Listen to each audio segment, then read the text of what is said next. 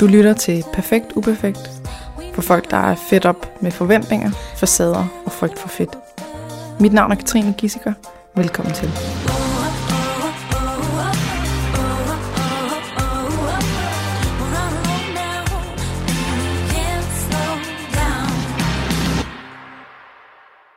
Velkommen i min podcast, Asker Brødko, Tak skal du have. eller Brodkorp Ja, hedder du egentlig. egentlig. Ja. Men brødkurv er fint. Brødko er fint. Brødkurv er så fint. Vel, øh, jeg skulle sige velkommen igen. Øh, tak fordi, at du havde lyst til at komme. Selvfølgelig. Tak Bruge invitationen. din, øh, solskinsdag Ja, det er snakke sgu med mig. et dejligt sted. Fedt. Kan du fortælle lidt om dig selv? Ja, øh, Asger Brødkurv. Jeg er 27 år. Øh, jeg er oprindelig fra Allerød. Bor nu i Hvidovre. Jeg er forfatter til bogen Selvbedrag og spiseforstyrrelser for mænd. Så har jeg en lille sneaker tilbehørspiks ved siden af. Øh, og så er jeg foredragsholder for LMS, Landsforeningen mod spiseforstyrrelser og selvskade, og håber selvfølgelig også på at komme ud med det eget, men det gik lidt i galt her øh, op mod coronatiden. Øh, det men det kommer på timing? bagefter. Ja, den, Ja. den kender du. Øh, hvad er der mere? Jeg var ramt af osroxi, øh, den fjerde spiseforstyrrelse, øh, som jeg jo så kommer rundt og fortæller lidt om nu, øh, hvordan det er at være mand og sidde i den her meget kvindeorienterede verden, øh, hvor behandling og, og det generelle syn på, på sådan en lidelse er meget, meget fastlagt. Øh, Mm. Og det hører i hvert fald ikke en 20-årig ung mand til øh, i de flestes verden. Og det prøver jeg så at få brudt med lidt med nu. Øh, og så de tabuer, der kommer øh, med sådan en sygdom, øh, og alt det rundt om. Øh, det bestemte mig ret hurtigt for, at jeg ville, da jeg ligesom kom ind i sygdommen og kom i gang med min behandling, at, øh, at det ikke skulle noget, der skulle ikke være noget hemmeligt over det, noget pinligt over det, noget tabubelagt over det i min verden. Øh, og det har jeg jo så heldigvis fået god respons på øh, efterfølgende. Øh, både for mænd og kvinder og piger og drenge, som der egentlig bare gerne vil have lov til at snakke. Øh, I en verden, hvor det ikke var særlig meget taletid. Mm. Øhm, jeg er vokset op med min... uddannelse, jeg, jeg, jeg, jeg, er bager. Jeg er butiksassistent. Øh, ikke noget, jeg har brugt til noget siden, udover mine øh, to år i, i læger i tøjeksperten, hvor jeg også fik min sygdom. Så derefter, ja, så tog det jo fart med, med noget helt andet end et mit reelle liv. Øh, men der begyndte ligesom, hvor jeg kan huske meget specifikt for det første år, hvor jeg sidder sammen med en, en praktikant, sådan en 9. klasse praktikant.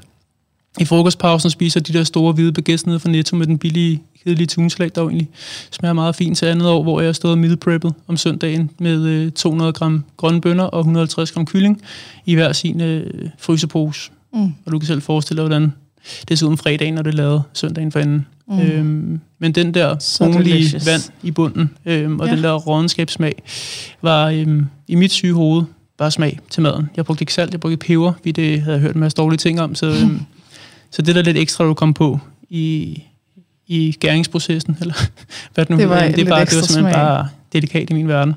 Øhm, og det er jo selvfølgelig noget af det, som jeg tænker tilbage på som noget af det mest forstyrrede, øhm, uden overhovedet at være det eneste. Øh, Mm. Lidt fuck, jeg gjorde på det her tidspunkt. Øhm, Det er sådan et symbol for dig. Et billede på. ja, på mange måder. Øh, blandet det. med rigtig mange andre. Øh, men det siger rigtig godt om, hvad der er, der sker i hovedet på en. Mm. Når, og jeg er i hvert fald ramt af min spiseforstyrrelse. Og det er i hvert fald også noget, der hører ofte efterfølgende. Øh, og også noget af det, som man fik prakket rigtig meget i hovedet. Øh, specielt der med salten. Øh, hvor skadeligt det var for en, og hvordan det bandt væske, væske til kroppen. Og Mm. jeg bildte mig rundt, hver gang jeg havde spist et måltid med salt, i, at jeg så i hvert fald 25 kilo tungere ud dagen efter. Mm. Mm. Øhm, på trods af mine konstante 2 kilo og cirka 60, nej, det er 2 meter og cirka 60 kilo tung. Mm. Øhm, Så var du undervægtig? Ja, meget, Ja. meget. Øhm, jeg prøvede en masse af de her fedtmålerapparater, Mm. både hos lægen, og altså første gang jeg prøvede det, det var på Hillerød Krammarken, hvor så fat i sådan et, og den sagde fejl. Og der tænkte jeg ikke videre over det, men, men da jeg så kommer ind i min behandling, og ligesom skal begynde at komme i en eller anden form for udredning, og hvad skal vi gøre med dig i den her situation, jamen, så bliver jeg ved med at få stukket de her hænderne, og den bliver bare ved med at sige fejl. Øhm, og første gang jeg blev mødt af det på et hospital, der sad jeg, der blev som syg mere og mere irriteret over, at deres pisse ikke virkede, og jeg kunne bruge min tid på rigtig meget andet end at sidde der og få. Mm. at vide, at jeg var syg.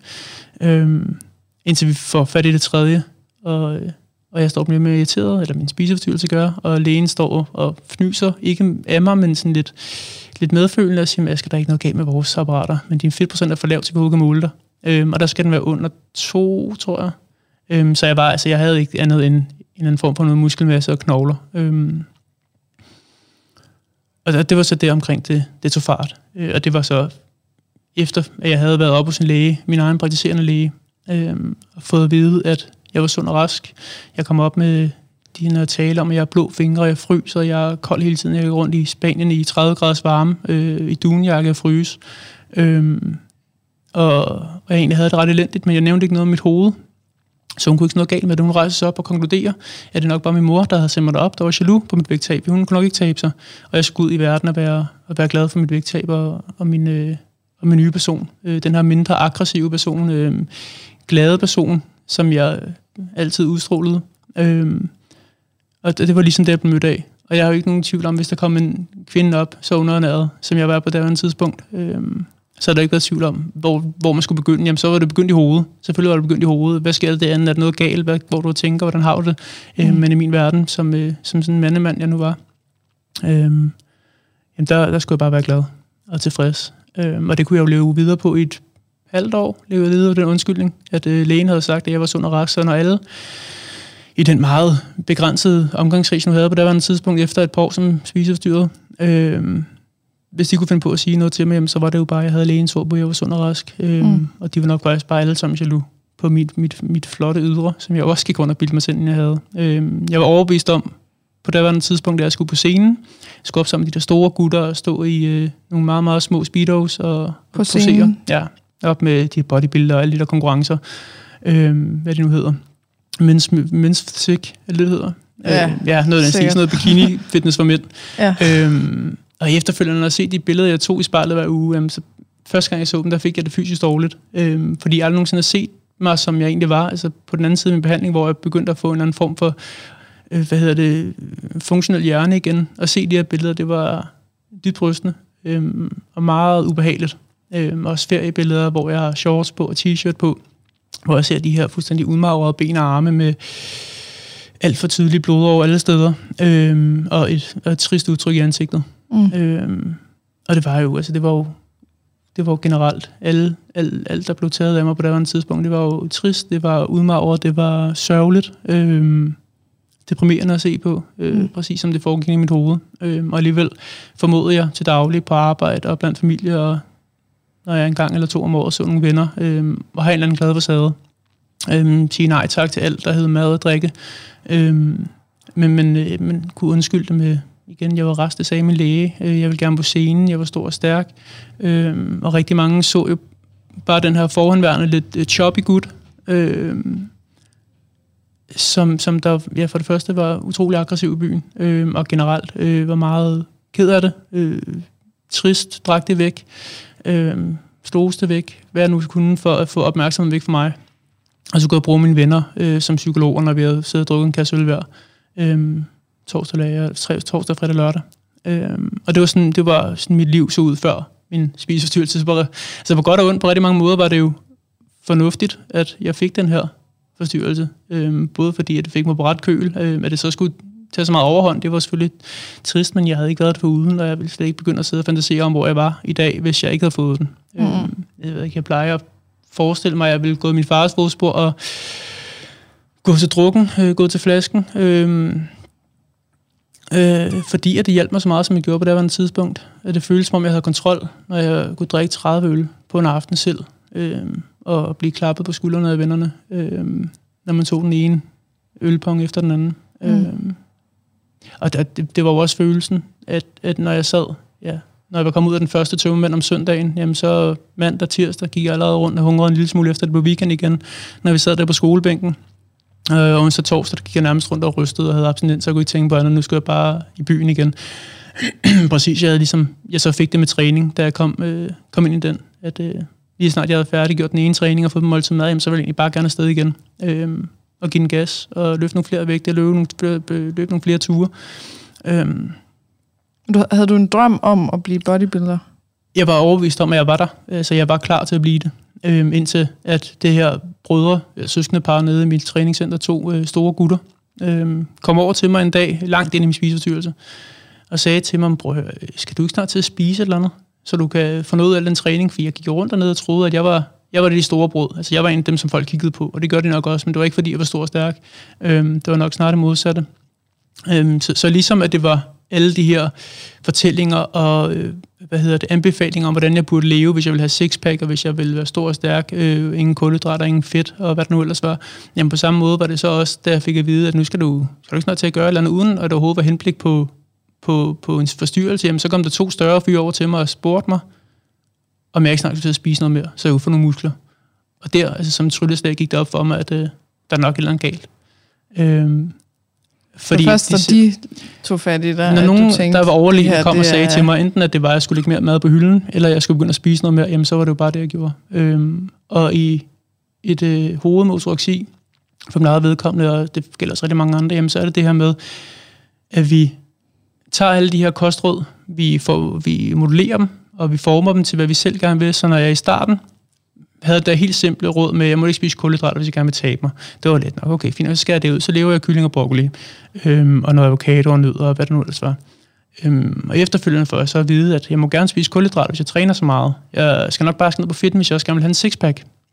Så er mit forstyrret hoved. du kulhydratrestriktionen og fik Lige præcis. Så, så laver jeg ja. min egen lille kostpyramide, der bare består af, af kylling og broccoli. Jeg have avocado væk, og jeg have nødder væk, og jeg have alt. Altså nærmest også laks væk, selvom det jo stadig var øh, et eller andet mirakelkur for, for bodybuilder. Jamen, så var kylling og broccoli bare det mere, så jeg kunne finde, og derfor var det, jeg, jeg spiste. Øhm, og så havde jeg den her ene famøse cheat day om ugen, mm. øhm, som jeg jo også i, i løbet af, af mandag, tirsdag, torsdag, fredag, lørdag, øhm, så på videoer af folk, der med de her 10.000 kalorier challenge, og så gik de ned og trænede, og så gik de hjem og overspise noget mere, og så nogle af dem brækkede sig, fordi så kunne de ikke holde sig mere. Og, og det var jo simpelthen min store drøm, det her. Det var den der søndag, som jeg gik og forberedte mig til hele ugen, og trænede til hele ugen, og, og der var ikke nogen, der kunne røre mig på sådan en dag. Altså det, der skulle starte med, også i min behandling, at være noget af den nok den, den, en af de mere fornuftige dage på ugen.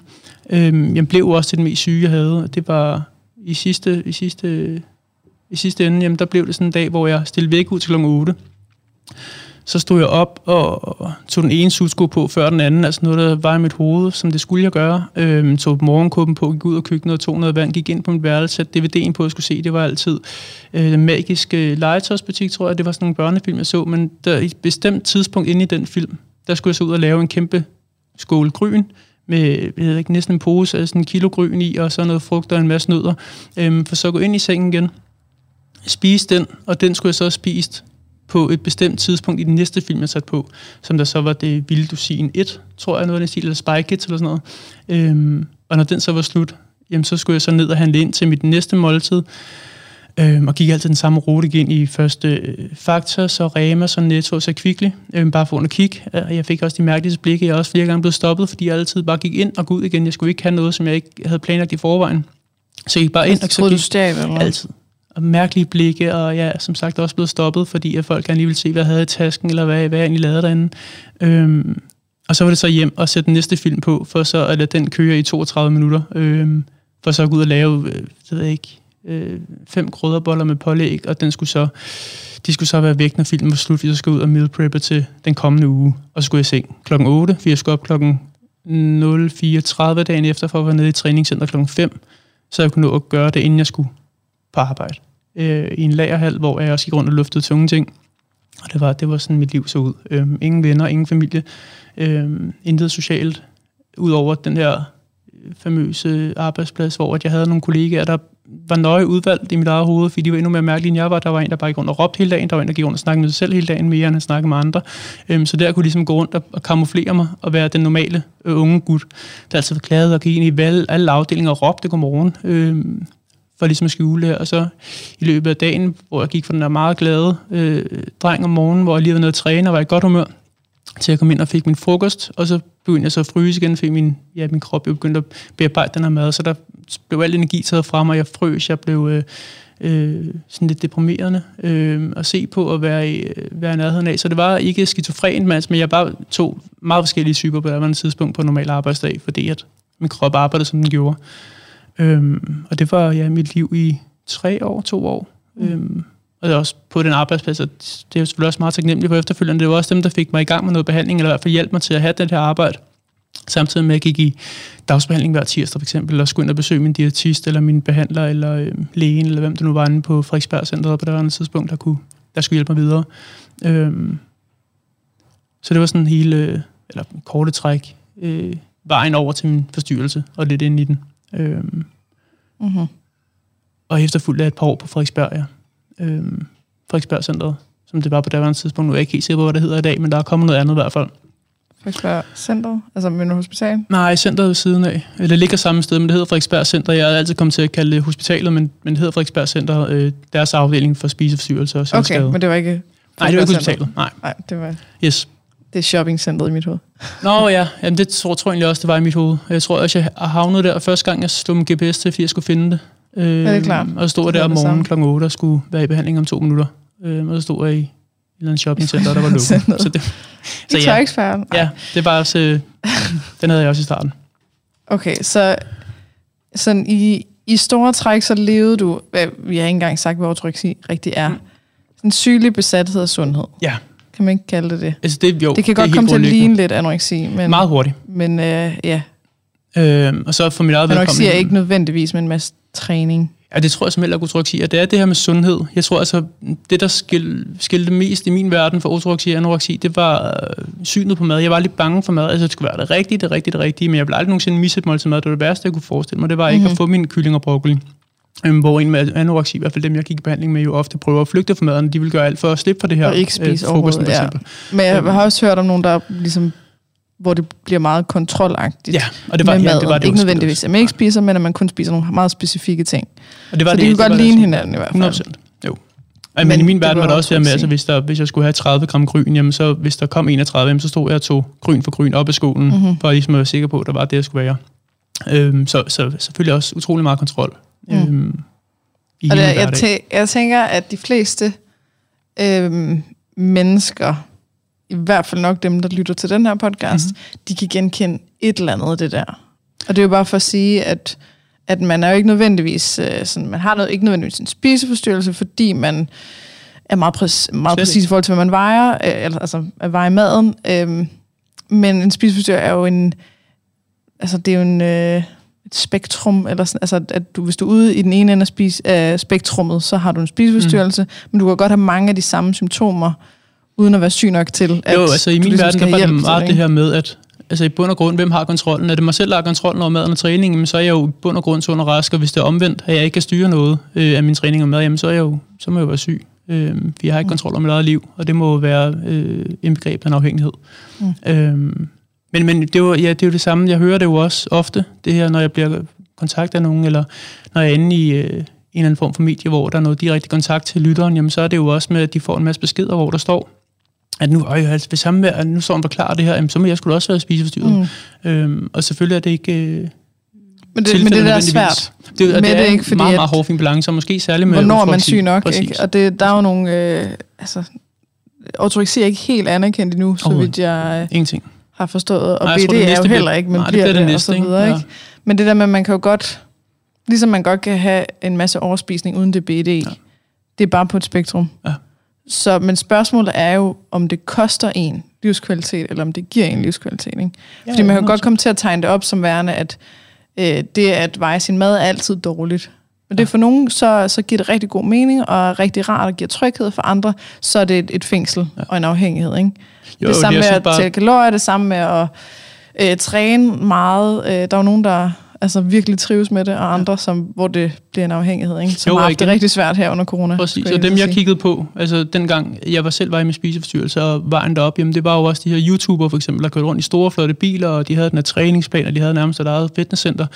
Øh, med andre ord havde de en livsstil, der, der, der kunne holde til det. Altså med mig med fuldtidsarbejde, øhm, og forsøget på at se nogle venner og familie. Jamen, jeg, mit liv fungerede ikke til, at jeg ville gerne ville træne tre timer om dagen og spise det her, det her, det her. Mm-mm. Men hvis man kommer i, altså hvis man har tiden til det, hvis man har pengene til ikke at nødvendigvis skulle have det her fuldtidsarbejde, eller hvis man har øh, vennekredsen, der ligesom tillader, at, øh, at vi tager vores egen mad med, og det, ellers så laver vi kylling og broccoli øh, uden olie og uden salt. Ja, hvis alle andre har det fint Præcis, med det. og det er jo lidt det samme Ja, som en, altså. altså. en junkie går ned i mændenes hjem og siger, "Jamen, jeg er sund og rask, jeg gør bare det samme som alle andre, men det gør ham jo ikke Præcis. sund og rask. Øh, men, men det kan rigtig hurtigt føles sådan, og det kan også føles for mit eget vedkommende skide betryggende.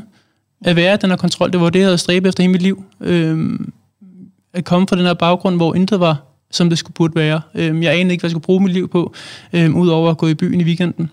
Og helst også gerne mere end det. Øh, så, så det her med lige pludselig at finde noget, jeg faktisk er god til, som jeg heller ikke har oplevet før. Jeg har aldrig været skarp til fodbold eller matematik eller noget som helst i skolen eller noget som helst blandt vennerne. Øh, Udover måske at være en god ven forhåbentlig. Øh, I hvert fald når, når der skulle deles til ud.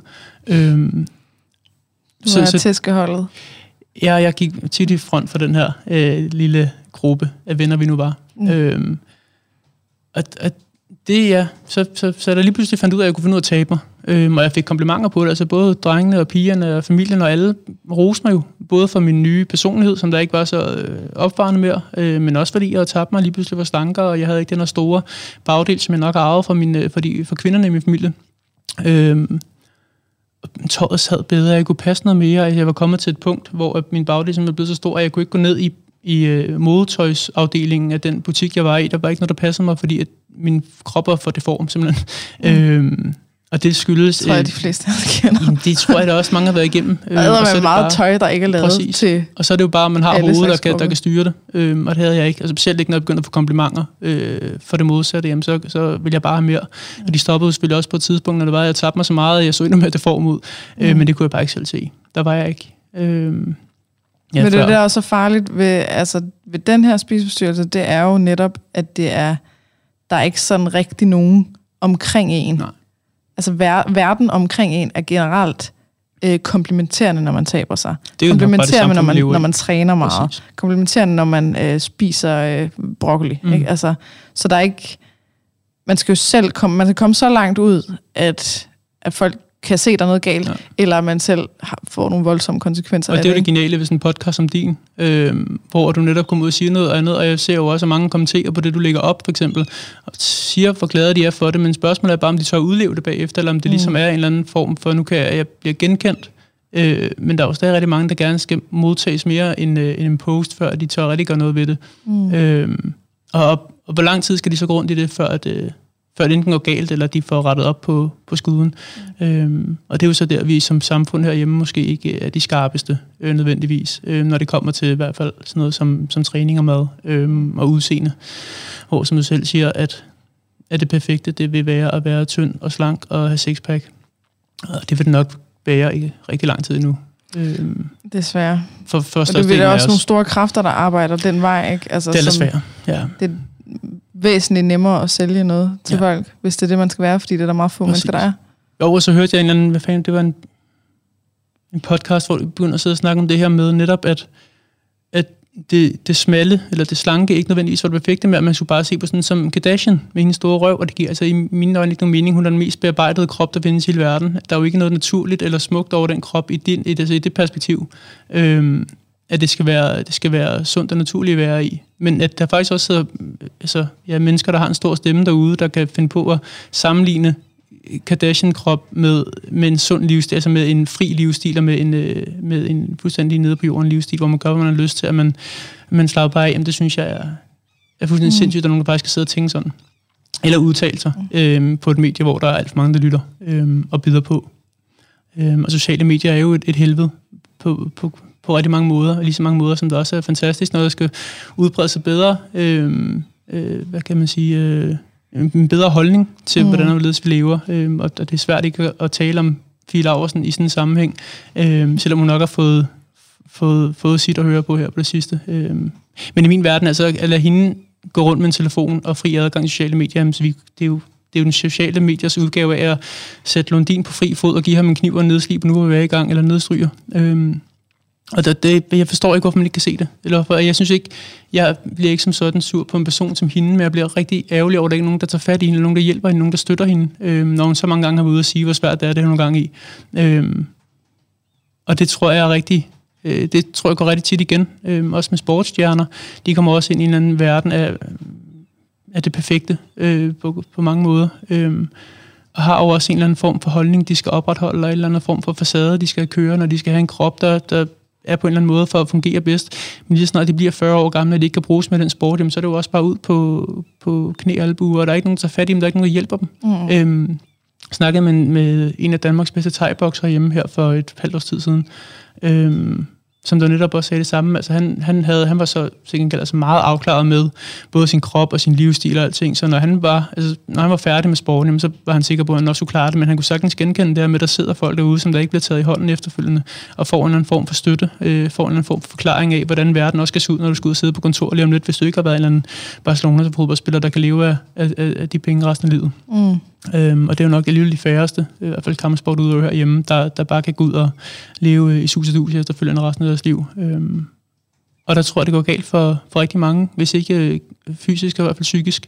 Øhm, Det er det samme med at være model. alting, alting. Altså, der, det, det er de færreste, der er modeller hele livet, ikke? Ja. Så man er det i en tid, hvor man er ung og ikke har rynker. Og så, så snart, at man bliver ældre. Så, det så, Så der, kan man gøre det bruges mere. Nej, og så må man, hvis man så-. Altså, hvis man, ja... Hvis, hvis det er det, man har lagt hele sit liv over i, at det er noget med mit udseende, Ja. eller noget med min, øh, min sportslige præstation, Præcis. så er det, det kan være skrøbeligt. I hvert fald, ikke? I hvert fald, når man lige pludselig begynder ikke at skulle træne, hvad skal vi sige, 6 timer om dagen mere, og lige pludselig begynder Eller at få nogle deller, og ja, for eksempel.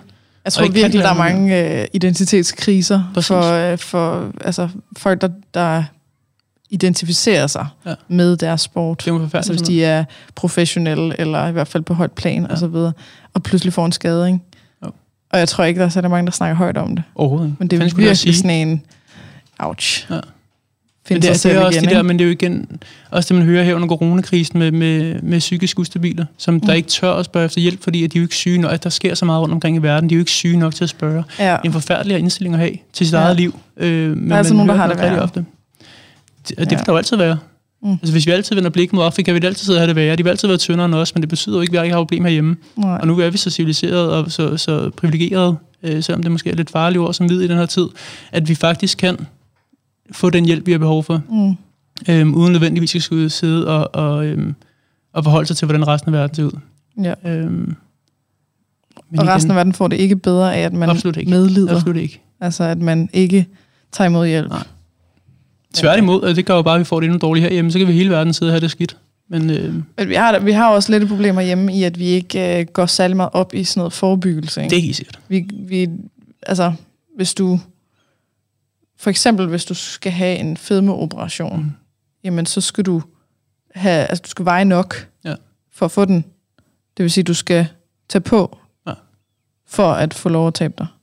Altså for at få operationen. Jo, men jeg, havde- jeg havde jo som sagt også ortoreksi, og det fandt vi jo også først ud af et stykke hen i min behandling, øh, at det ikke var anoreksi, som jeg også kom i systemet med, fordi hvis jeg ikke var i systemet som anorektiker, så var jeg ikke syg nok, så kunne jeg ikke få en behandling.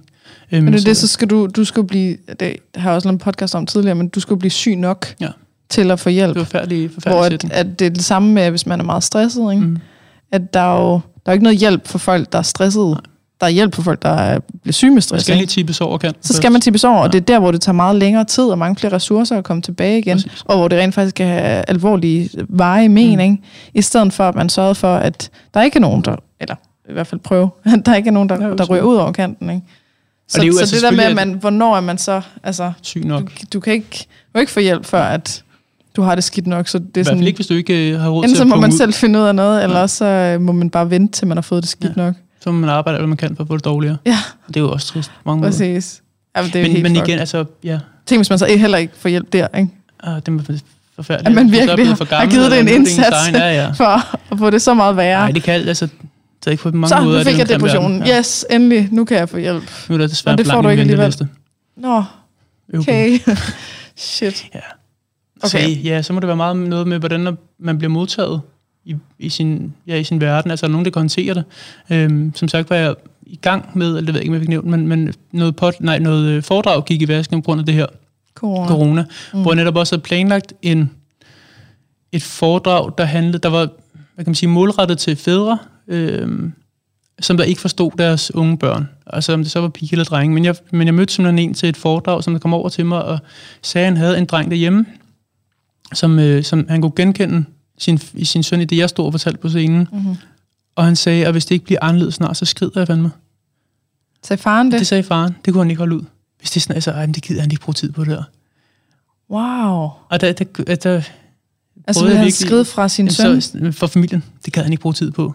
Og jeg ved ikke, det er godt. Han sagde det jo med et smil, så jeg forhåbentlig, han, han mente, det var sjovt, men jeg kunne slet ikke tage det ind. Jamen, det var super Jeg kunne slet ikke forstå, hvad det var, han mente.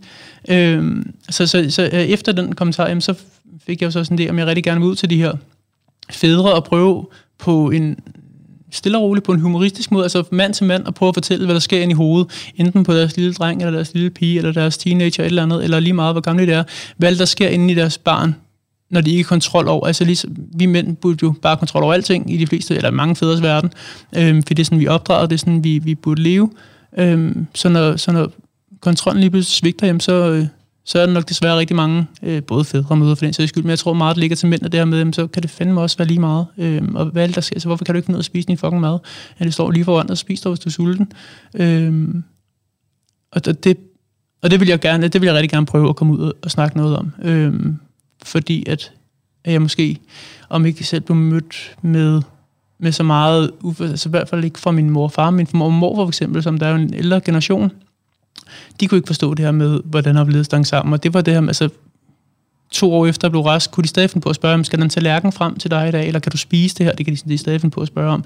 Mm. Sådan meget, meget op i, hvad det er. Altså, hvis jeg skal ud og hjælpe med et eller andet, jamen, kan jeg spise kage derude, for eksempel? Må jeg godt det? Og, øhm, og der, der, der, tror jeg, der er rigtig mange, der kunne have brug for en eller anden form for guideline i Mm. enten bare, hvad der sker. At være pårørende. Ja, præcis. Bare hvad Ja. foran. Men det er der jo generelt også for lidt fokus på. Det er det svært. Det, Så det, der er jo ligesom, det skal være en fælles indsats, ikke? Altså, Altså, det ville, altså, det ville da være øh, en fornøjelig måde at gøre det på, hvis det var, at man kom i en behandling, hvor der også blev lige blevet taget øh, hånd om forældrene. Mm. Øh, men det betyder flere ressourcer, det betyder flere penge, og det betyder øh, en masse ting, vi Ja. har. Øh, og der går det nok lidt galt. Lidt for ofte. men det, er altså, det er ligesom, når man snakker om øh, børn og unge, der, altså, som nogen synes skal tabe sig. Ja. Og så begynder man at snakke med barnet om, hvad barnet skal gøre anderledes. Eller sådan, ja. jamen, det er jo fuldstændig ligegyldigt, hvis ikke at forældrene er med. Og jeg synes faktisk helt om, men jeg synes overhovedet ikke, at børn, børnene over, altså de skal slet ikke vide det. De skal slet, det skal slet ikke talesættes. De skal ikke have deres fedtprocent at vide. De skal ikke have deres BMI at vide. De skal, ikke få at vide, de skal bare overhovedet om fredagen, ikke eller hvad det få noget som helst at vide. Og så er familien velkommen til at ændre nogle ting, øh, uden at det bliver røvsygt. Og, Og hvis man så bliver Så lidt videre, choppy som syvårig, jamen, så tror jeg også, øh, så tror jeg også, livet går videre. ja, men generelt så har det bare sådan... Hvor, okay, for det første så er der mange, der vokser fra det. Ikke? Mhm. For det andet, så er det... Altså, vi, skal, vi må virkelig holde fast i, at alle størrelser er okay. Ikke? Fuldstændig okay. Og at, at uanset om man er tyk eller tynd eller høj eller lav, altså, der må aldrig nogensinde være den der snak, som der ikke er. før det den over, der, kan man sige. nu er du forkert, Nej. fordi du er for tynd eller for tyk, eller sådan. Altså, jeg, ej, jeg kan slet ikke. Men det, det er slet ikke en snak, vi skal gå ind i, fordi så Den er lang. Den svede er af hissighed. Jeg, jeg er lige gået i gang. Jeg har en ung pige i, Ja. ja. øh, i vejledning nu, og, jeg, er og hun har været igennem Holbæk-modellen, og jeg er, jeg, jeg er nødt til lige at tage, øh, du ved, kvarter efter hver session og, og trække vejret, fordi jeg bliver simpelthen så hissig omkring de ting, hun er blevet sat på, og sådan kommet ind på et hospital hver 12. uge, eller hvad fanden det er, og fået at vide, hvad hendes BMI og vægt og fedtprocent var, og fået at vide, hvad den skal være, og så fået at vide, så skal du, så skal du gøre det her, du må ikke gøre det her, og du skal, altså, det var, hvad for en familie kom hun fra? Hvad skulle hun være model, eller hvad var meningen med hende? Hvorfor skulle hun have alt det at vide? Øh, øh, Jamen, der er jo nogen, der, der, der tror, at det er, det, det er at hjælpe. Nå, men altså bare nogle forældre, der tænkte, det var den rigtige måde at gøre det på. Det her. Ikke med noget formål, udover et sundt barn havde de tuppet på. det, er jo- det er jo en, altså, det er en, der ligger over kurven, okay. Ikke? som man så, altså, ja, jeg er da helt med på, at det er mega svært at være tyk som barn eller ung, ja. fordi at man bliver mobbet og alle de her ting. Men problemet er, hvis vi går ind og prøver at se på det som, at det er alle, Mm. alle tykke børn og unge skal blive, passe ind i normen, og blive, alle sammen skal blive slanke. Øh, for det første, det kan ikke lade sig gøre. Så hvorfor ikke arbejde den anden vej og sige, jamen hallo, hvad med, at vi sørger for, at der er noget mere det. åbenhed, Ja. og at, at vi bare er forskellige, og altså, man ikke behøver at se kroppe, man ser mennesker, og så videre, så videre. Ikke? Øh, men, men der er meget omkring sådan, at, at, det er, at det er usundt. Og at, altså, vi ved, jeg ved da godt, at hvis man, hvis man er tyk som barn, så er der større risiko for, at man er tyk som voksen. Men for det første, så behøver det ikke have noget at gøre med din sundhed. Nej. For det andet, så glemmer vi lige det største punkt inden for sundhed, som handler om, hvordan man har det med sig selv. Ikke? Hvordan Jo, jo, helvede altså, tror du, man får det, hvis man allerede som, altså, som barn får at vide, du skal tabe dig. Ja. Din krop er forkert. Du skal træne mere, du, du skal dyrke mere motion, ja. du skal løbe nogle ture, og så, så må du ikke spise slik, og du må ikke spise dit og dat, og du må sidde og spise noget andet end din familie. Altså det, det er bare en øh, spiseforstyrrelse, øh, stresskollaps, depression, angst, øh, alt hvad vi kan få på, selvskade osv., waiting to happening. Ja. Altså vi har i forvejen ikke de bedste odds for at blive sådan bare nogenlunde glad for vores krop. Altså sådan bare det der med at bare, i fald aldrig bare have den lidt Ja, mindre, præcis. det, det er rigtig, rigtig stort for rigtig mange, ikke? Og altså, det bliver jo helt klart sådan nogle børn, der kommer net og kommer ud i folkeskolen i de små klasser, begynder at drille de større børn, bliver det i hvert fald ikke sådan, man skal se ud. Jeg har altid fået at vide, det er dybt forkert, at du er på en Præcis. dille der. Og, det, altså, men igen, Og det er også det virkelig her, brug for noget mere mangfoldighed, eller hvad det hedder. Men også sådan, hvad er det, det hedder, det der TV, er det ikke TV2, der har det der, min usunde, min sindssygt sunde Sindssygt. familie? Jamen, jeg, var sådan en jeg, jeg ser aldrig sådan nogle der programmer. Jamen, jeg, heller, jeg så et halvt program. og jeg er nødt til at passe på mit blodtryk. Ja. Men jeg, altså, jeg blev simpelthen også så hissig over at sidde og se det der med, ja, de der små børn, der skal sidde foran nogle infrarøde lamper, fordi de gør et eller andet godt for dem, og Oh, den måde, de lærer at hylde broccoli og kylling på, altså, det er meget usmageligt. det der broccoli og kylling, ikke? Altså, Det har fået en underlig... hvorfor er det, det har fået sådan en status. status af bare at være det, det rigtige? Det er rigtig Hvis du spiser broccoli og kylling, så er du rigtig. På nær dem, der så ikke synes, man skal spise kød. Og på nær dem, der så synes, at øh, broccoli ikke må være råt, eller det må ikke være kogt, eller det, det. må ikke være lige- bagt. Det må kun være dampet. Det er lige meget, Eller- hvor mange eller- sådan nogle retningslinjer, der Broccoli, kommer. det er, der, jeg har ikke hørt nogen snakke grimt om broccoli nu. Nej, I hvert fald ikke, hvis det er dampet. der skal Så er det fint. lidt flere kulhydrater i, men det skal nok komme på et tidspunkt. Det skal nok finde på et Så eller lad os andet. finde på et eller andet, fordi Det vi, altså, vi havde trods alt sådan noget som fisk Det er også igennem. og frugt. Det er sådan de, Mandler. de ting, som vi ved, det er noget af det Ja. allersundeste, du kan spise. Præcis. Det har alligevel, alligevel fået et dårligt ry. Bare fordi det har lidt højere kalorieantal end kylling. Ja, eller tungmetaller, eller øh, og, og øh, sukker i frugt Ja. og sådan noget, ikke? Og så tænker man, okay, men så i det mindste, så er grøntsager vel safe. Der er vel ikke nogen, der udtaler sig negativt om grøntsager. Jo, det er der kraftedeme. Selvfølgelig. Rodfrugter, ikke? Alt, hvad der er under jorden. Uha, Det kan også der er ske. for meget kulhydrat. Ah, men Jesus Christ, Altså. Jeg, jeg kan huske, at på et tidspunkt i min, i min øh, sygeperiode, der så jeg en af de der bag på en pose, og jeg, jeg købte gulerødder på McDonald's, øh, at der var 0,1 gram fedt i, og det kunne jeg slet ikke få til sin mening. Jeg sad og undskyldte langt væk, og sad og forsvarede det. Var fandme ikke noget fedt i gulerødder. Det må være mækken. Altså, der er fandme fedt i alt mækken mad, og jeg kunne, jeg kunne ikke spise dem, da jeg fandt ud af, at der var 0,1 gram fedt i deres gulerødder. Åh, oh, Gud. Altså, så, så, det var også noget, jeg flyndede fuldstændig på. Så, så i dit univers, så har det ligesom været, okay, kulhydrater, bad. Ja. Så det, det må man ikke få et eneste gram af. Ikke, Fedt. ikke ud over altså Bad. det, præcis. Det må man ikke få et eneste gram af. Ikke engang 0,1 procent. Ikke når det er mine Fedt gulerødder i hvert fald, hvor de helst gerne skulle være væk. Shit. Og alt det her med, at som kylling må gerne være pumpet med vand, fordi så var der mindre, så stod der Færre kalorier bag på posen, end dem, der lå der så gode og lækre ud. Øhm, så ja, jamen, jo større sådan en kylling på skulle blive, øhm, ja, jo mindre kalorier var der i. Og så, Hvad, hvad gjorde du så med? Kogte du kyllingen nej, bagte det. Jo, nogle gange kogte jeg, nogle gange Bagt- bagte jeg det i ovnen. Ja, uden salt og peber? aldrig nogensinde. Så, det var så altså bare, bare en, en helt almindelig filet På- ind i ovnen, ja. til den er gennembagt. Øh, nogle gange. Og med, hvad, hvad gjorde du med broccolien? Den kogte jeg bare. Dampet, kogt. kogt, ja. Og Dampet så ned i en pose. broccoli. Ikke engang Tupperware. Det kom ned i en pose, skulle ligge der og, og hygge sig hele ugen. Og så ned i en varm Ej, det skoletaske. Det er så, altså, det er Undskyld, virkelig ulækkert at tænke men- tilbage på. Øhm, og jeg husker tydeligt det der brune vand, der lå om fredagen, og det suppede rundt i. Og det var om søndagen, du havde... Det var om søndagen, jeg lavede. Ja. Yes. Og Ikke noget med at prep til mandag dag. tirsdag, og så prep igen onsdag til resten af dagen. Det, det var ikke sådan, det fungerede. Ej, altså det, det er bare sådan en smagsløs kylling med smagsløs broccoli. Ligget i, hvad, seks, seks dage. Seks dages tid. Og så spiste du det samme hver dag. Altid. Hver dag til frokost. Og, Og så spiste var- du så til morgenmad og Jamen, der, spiste jeg, der spiste jeg jo den der... Øhm, hvad, det kan jeg skyr? for? Nej, der spiste jeg havregryn med proteinpulveren. Det kunne jeg godt, øh, det måtte jeg godt. Wow. Øh, nej, i, den, i, den, i min værste periode, der var det skyr. Der hvor, men, så da jeg kom... Skyr er bare symbol på de værste Jamen, det er simpelthen bare fitness med nummer et, og det smager jo fantastisk, men øhm, Ej, det er simpelthen så klart. Nå, ja, undskyld. Til alle dem, der spiser skyr derude, lad være med at føle dig forkert. Du må gerne spise skyr. det er så fint at spise skyr. Ja. Specielt om Der sommeren. er når bare ikke nogen, der skal putte det ned i min hals. Nej. Ja. Nå. Men det er sjovt, for der er jo også, altså det er også super sundt, fordi jeg spiser jo nærmest, jeg skal jo ikke spise, jeg har nærmest heller ikke spise broccoli mere, eller kylling, fordi altså alle de her ting, jeg forbinder med, øh, med min tid som syg, mm-hmm. det er jo også noget, jeg flygter langt væk fra dag. Jeg kan jo egentlig meget godt lide Ja, det det, og det kan klart. også blive tilberedt på mange fantastiske måder, men jeg kan slet ikke, jeg kan slet ikke have det inde i min, øh, Nej. min mad med i dag. Men det er jo sådan en slags madfobi eller madangst. Ja, ja. Altså det er noget, hvor man først har spist noget rigtig meget. Der er mange, der har det med sådan noget LTHF, så har de spist øh, spejlæg med øh, ost Ja. på, og kan slet ikke klare tanken. Nej. Og hvis det, man kan sige, hvis det ikke er et problem ikke at spise kylling og broccoli, så er det fint. Men ellers så må man jo behandle det som en madfobi, Ja. hvor man skal lave gradvis eksponering i forhold til at du starte med at spise bare et lille bitte stykke af et stykke stegt kylling, ja. eller et eller andet, blandet op med alt muligt andet, Præcis. og så stille og roligt kunne integrere det igen, eller få det tilbage i ens mad, Ja. ja. hvis man føler, at man er begrænset af det. Ikke? Jo, og det er jo igen den her snak med, bliver man nogensinde rigtig rask efter en spisestyrelse? Øh, Ja. Og jeg synes, den er, jeg synes, den er sjov, og jeg synes, den er udfordrende en dag, for jeg tænker tit over det. Øh, at der er jo også masser af ting i min hverdag, som jeg lader mig begrænse af, på grund af, altså for eksempel sådan noget med at stoppe på en vægt. Det har jeg gjort siden, jeg har ikke noget behov for det, og jeg tror, hvis der er nogensinde nogen, der kommer og sagde til mig, det skulle jeg, så vil jeg sige, ellers tak, så går jeg igen.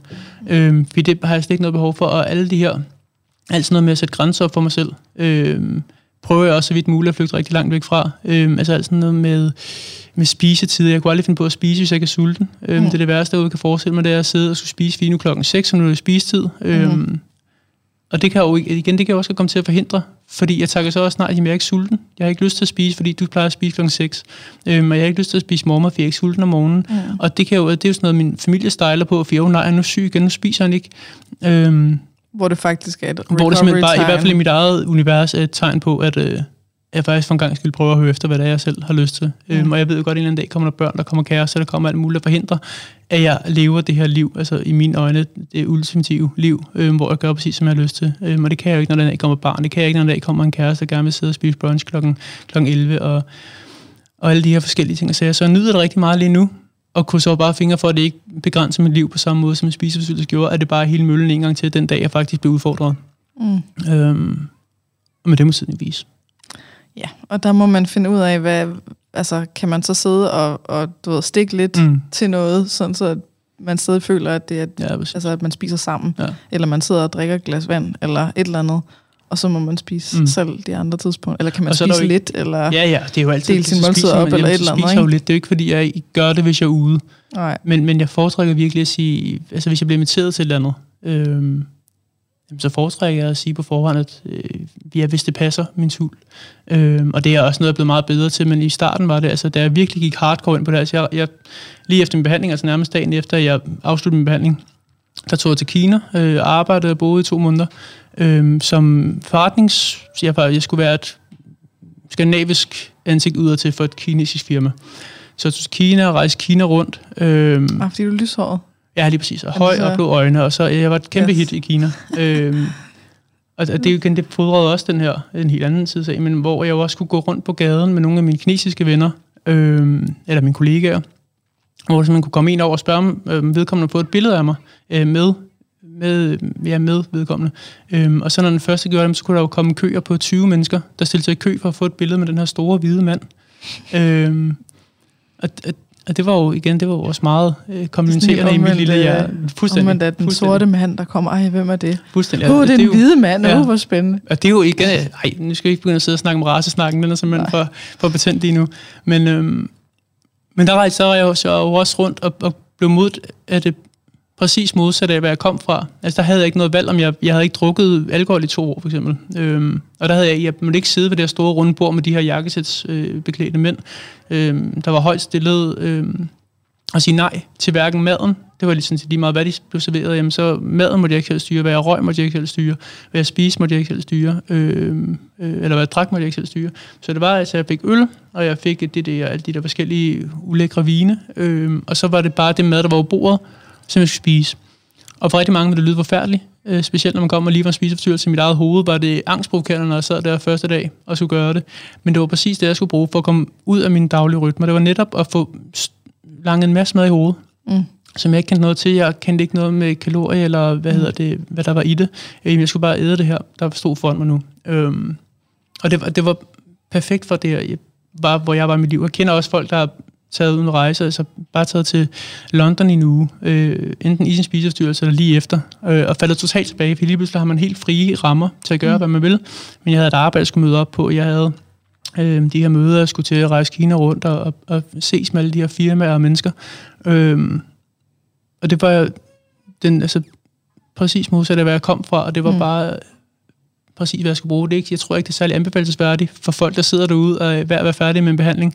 Øh, I hvert fald ikke, hvis man er... Jeg ved ikke, den, den tør jeg ikke anbefale, for jeg har også rigtig mange gange, når sådan nogle rejse, det ender galt. Men det var præcis, hvad jeg havde brug for. Øh, at komme ud og, og få taget alt frihed fra mig. Mm. Som, som det jo ofte er i, sådan, i Kina, øh, uden at skulle få det til at lyde. Men det er min egen oplevelse. Så der, har man ikke, så, der havde jeg ikke særlig meget frihed. Mm.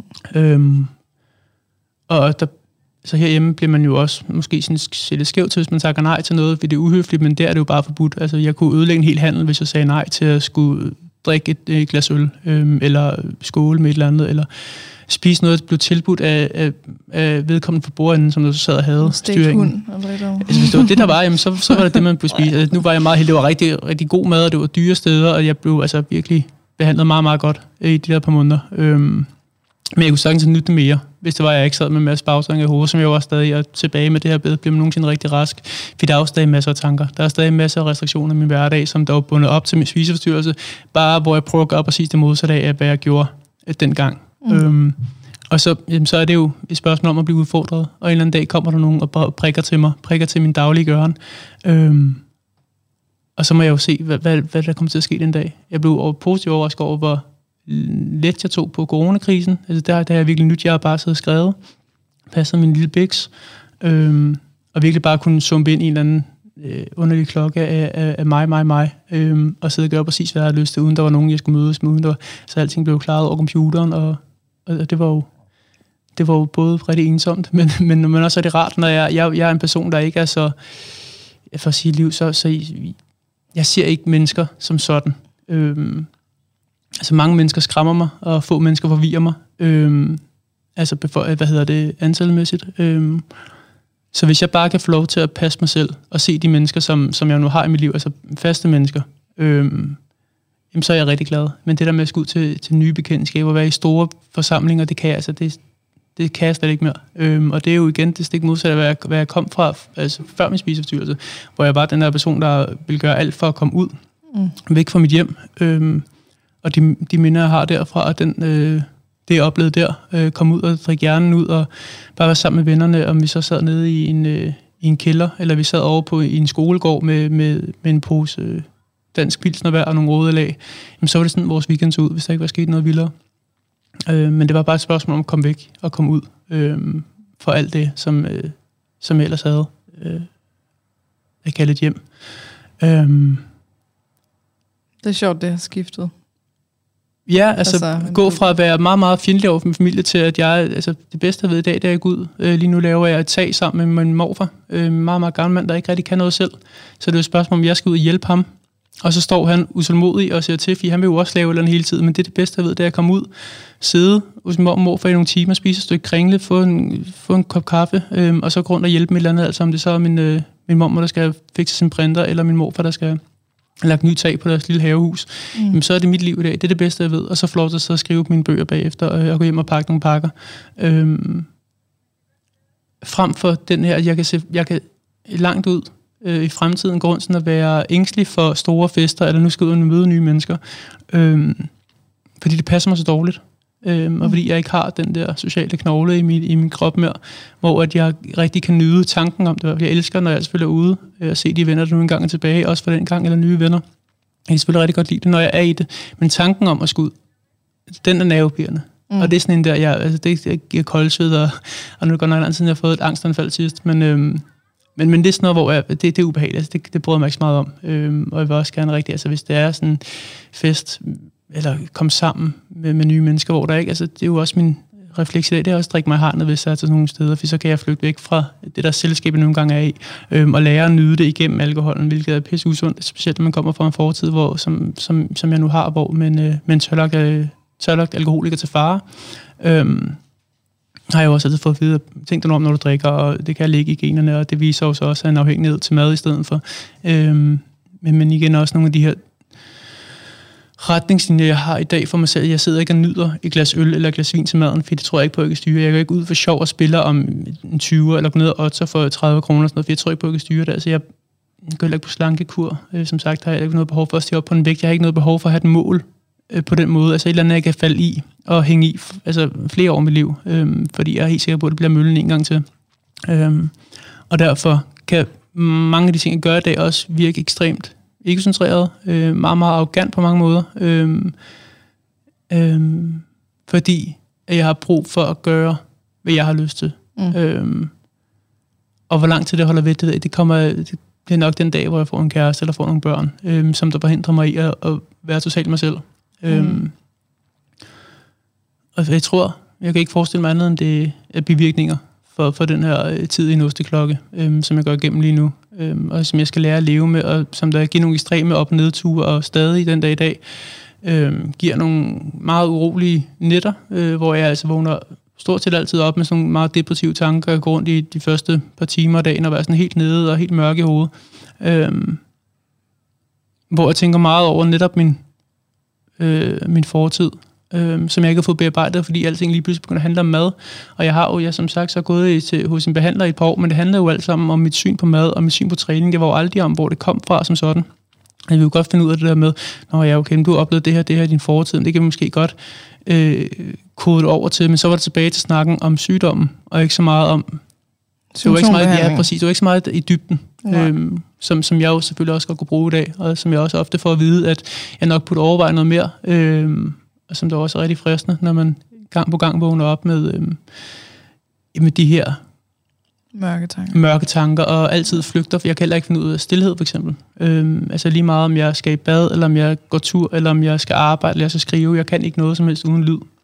Okay. Øhm, så jeg har altid ja, enten en eller to af sådan nogle øh, øredutter i, øhm, for at flygte fra den her stillhed, hvor at, altså, lige snart der bliver stille, jamen, så begynder jeg at tænke på alt det, det triste, øhm, som der stadig finder sted, altså om det er så i min egen verden, eller om det er øh, rundt om, eller hvad det kan være. Det kan også være øh, Danmarks syn på, på unge psykisk lidelse, ved at grund at blive trist over, at, vi, eller ikke sker mere ved det.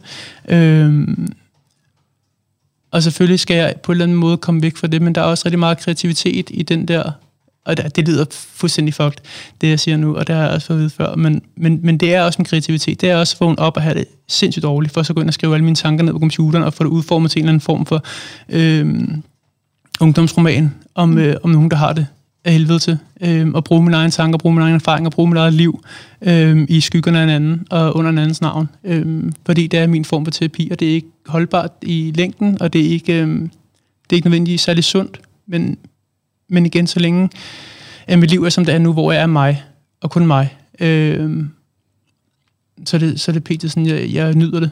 Øh, og jeg ved jo godt, at det ikke nødvendigvis er rigtigt. Jeg har også været igennem hele den her mølle, hvor jeg bildte mig ind, at det var fedt at gå og måle med, det var fedt at være nede og træne hele tiden, det var fedt at stå klokken 4 om morgenen, fordi jeg skulle bare arbejde øh, klokken 6, og jeg skulle gerne ned og træne først. Øhm, og kunne indse efterfølgende, hvor forstyrret det var, og hvor forkert det var at have alle de tanker, og tro, at jeg nød noget så meget, og igen altså se mig selv fysisk anderledes. Øhm, alle sådan her forskellige indbillinger, det er jo også altså selvbedrag, som bogen hedder, jamen det er jo derfra, at titlen kommer, øh, fordi mit liv var et stort selvbedrag, og, og det kan godt være, at jeg med et par år finder ud af, at det, mit nuværende liv, altså jeg har det stadig helvede til. Det kan godt være, at jeg finder ud af det her med et par år. Øhm, og, og så vil jeg sidde og dunke mig selv i hovedet over, at jeg ikke er blevet klogere efter første gang, og hvorfor jeg ikke gør mere ved det. Øhm, men det er igen sådan lidt den tid, den sov, og så må jeg tage lidt det sure med det søde, øhm, og lige nu bruge alt den, hvad kan man sige, øh, gejst, jeg har for netop at få spredt det her øh, budskab, jeg nogle gange har om mænd og spiseforstyrrelser, øh, om mænd og psykisk lidelser. Øh, imens, imens lysten er der, øh, fordi at jeg frygter den dag, at jeg sidder og får rodet alt i min fortid, og sidder og får rodet alting ud, jeg overhovedet går og grubler over øh, af negative øh, tanker. At det så vil tage passionen fra mig, om det vil tage skrivelysten fra mig, vil det tage lysten til at hjælpe fra mig, hvis jeg bare går ud og leve i gåsøjne det perfekte liv, uden til mærkelige tanker, uden noget som helst, der, der påvirker min hverdag, vil, vil, vil jeg så bare få lyst til at gå ud og finde et, øh, et, et øh, 8-16 arbejde, og så forklare det, og så, så er det mit liv. For det er ikke det mit liv, jeg har lyst til at have lige nu. Men det er det liv, jeg frygter, at jeg bevæge mig hen imod, hvis jeg begynder at arbejde så meget med mit hoved, at jeg en eller anden dag bare tænker, wow, livet det er en fest. Mm. Øhm, og det er ikke, altså ikke, altså, jeg kan ikke sige det tydeligt nok, det er ikke nogen anbefaling, der skal ikke sidde nogen og synes, de skal blive inspireret af den måde, jeg gør det på. Øhm, men heldigvis er der nok også de færreste der kan sidde og genkende det, den opvækst, jeg har haft, og det liv, jeg har levet indtil videre.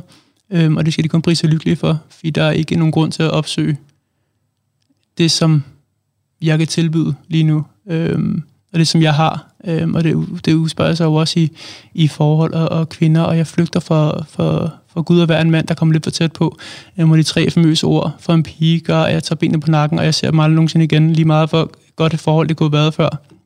Øhm, jeg, kan ikke, jeg kan ikke håndtere det, jeg kan ikke håndtere, at mennesker kommer så tæt på. Øhm, og det er sjovt, når jeg sidder og siger det, det lyder så åndssvagt, øh, at jeg ikke gør noget ved det, for jeg synes, det er dumt. Øhm, men det er det, det jeg igen også derfor, jeg skal sidde og snakke med sådan nogle her måder igen, som vi kommer ind til i starten, hvor, hvor du spurgte, om der var et eller andet, jeg ville undgå at snakke om, hvis der var noget, som, jamen, så skulle jeg sige det på forhånd, hvis så kommer vi ikke ind på det. Øhm, og det er derfor, jeg så godt kan lide, hvis så kommer man, hvis vi ikke planlægger for meget, så kommer man ud over nogle stepper. Jeg havde ikke lyst, jeg tror ikke, jeg havde lyst til at sidde og snakke om det her, hvis det var, at vi havde siddet og planlagt. Så havde nok været sådan nogle ting, som, som jeg ville have været forbeholden med at sidde og snakke om. Men, men jeg tror, det hjælper. Jeg tror, det gør noget for folk derude, at de får det at vide at de ikke er alene. Øhm, jeg er ikke bare i går så en ham den spiseforstyrrede fyr, øhm, som der jeg går ud og sige noget om det. Jeg har en fortid, som, som der måske også har nogen, der kan spejle til, altså nogen, der kan bruge til et eller andet, og finde ud af, om så er det måske også derfor, jeg har det hele til. Øhm, og så skal man igen ikke sidde og bilde sig ind, at, at, at bare fordi man har det, ligesom jeg har det, så er man nok forstyrret, eller syg, eller et eller andet den stil, eller bare fordi man, man læser noget i medierne eller hører nogen i nogle podcasts, der siger øh, enten noget om, øh, om det at være tynd, at det er det perfekte, eller hvad det kan være, at, at man ikke sidder nødvendigvis at, at leve sig ind i det, som en eller anden tosse bag mikrofonen sidder og, og, og plapper om. Øhm, og jeg kan, jeg kan blive så irriteret, når, når det er, jeg sidder, og jeg ved ikke, hvorfor jeg gør det selv, jeg kan blive så irriteret over, når jeg sidder og hører folk, øhm, prominente folk, der sidder og udtaler sig på den måde. Nu hørte jeg, hvad fanden det, det var podcasten om ingenting, tror jeg, hedder, med hvad hedder han, Abdel Aziz Mahmoud, som der simpelthen også sidder direkte og siger sætninger med, at, at, han har den, altså, at man har den bedste krop, når man er, når man er mest nede i livet. Hvis det er der, man taber sig. Det er der, man er tyndest.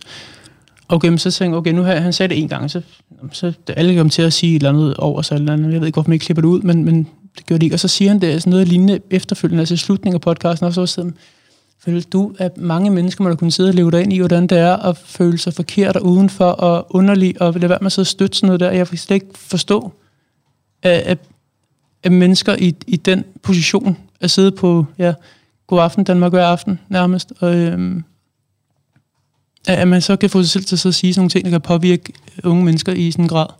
Øhm, og sidde og få det til at lyde som det rigtige. Og jeg sidder bare og prøver at undskylde min egen snakkeri med at sidde og sige, at jeg gør det forkerte. Men jeg kan lige så vel sidde og inspirere mennesker til at gå ind og nu sidder jeg bare og plapper, du må endelig stoppe mig, fordi nu sidder jeg bare og siger en masse underlige ting og prøver at få det til at lyde rigtigt, at jeg sidder og siger en masse lort. Um, du plapper lidt.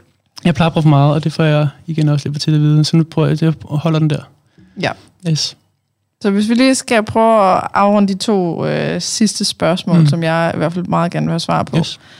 Øh, det ene, det er, hvad tror du, der var grunden til, at du begyndte at søge tryghed i mad øh, og motion i forhold til øh, at ændre din krop mm. osv., og, og hvad gjorde udslaget i forhold til, at du fik hjælp?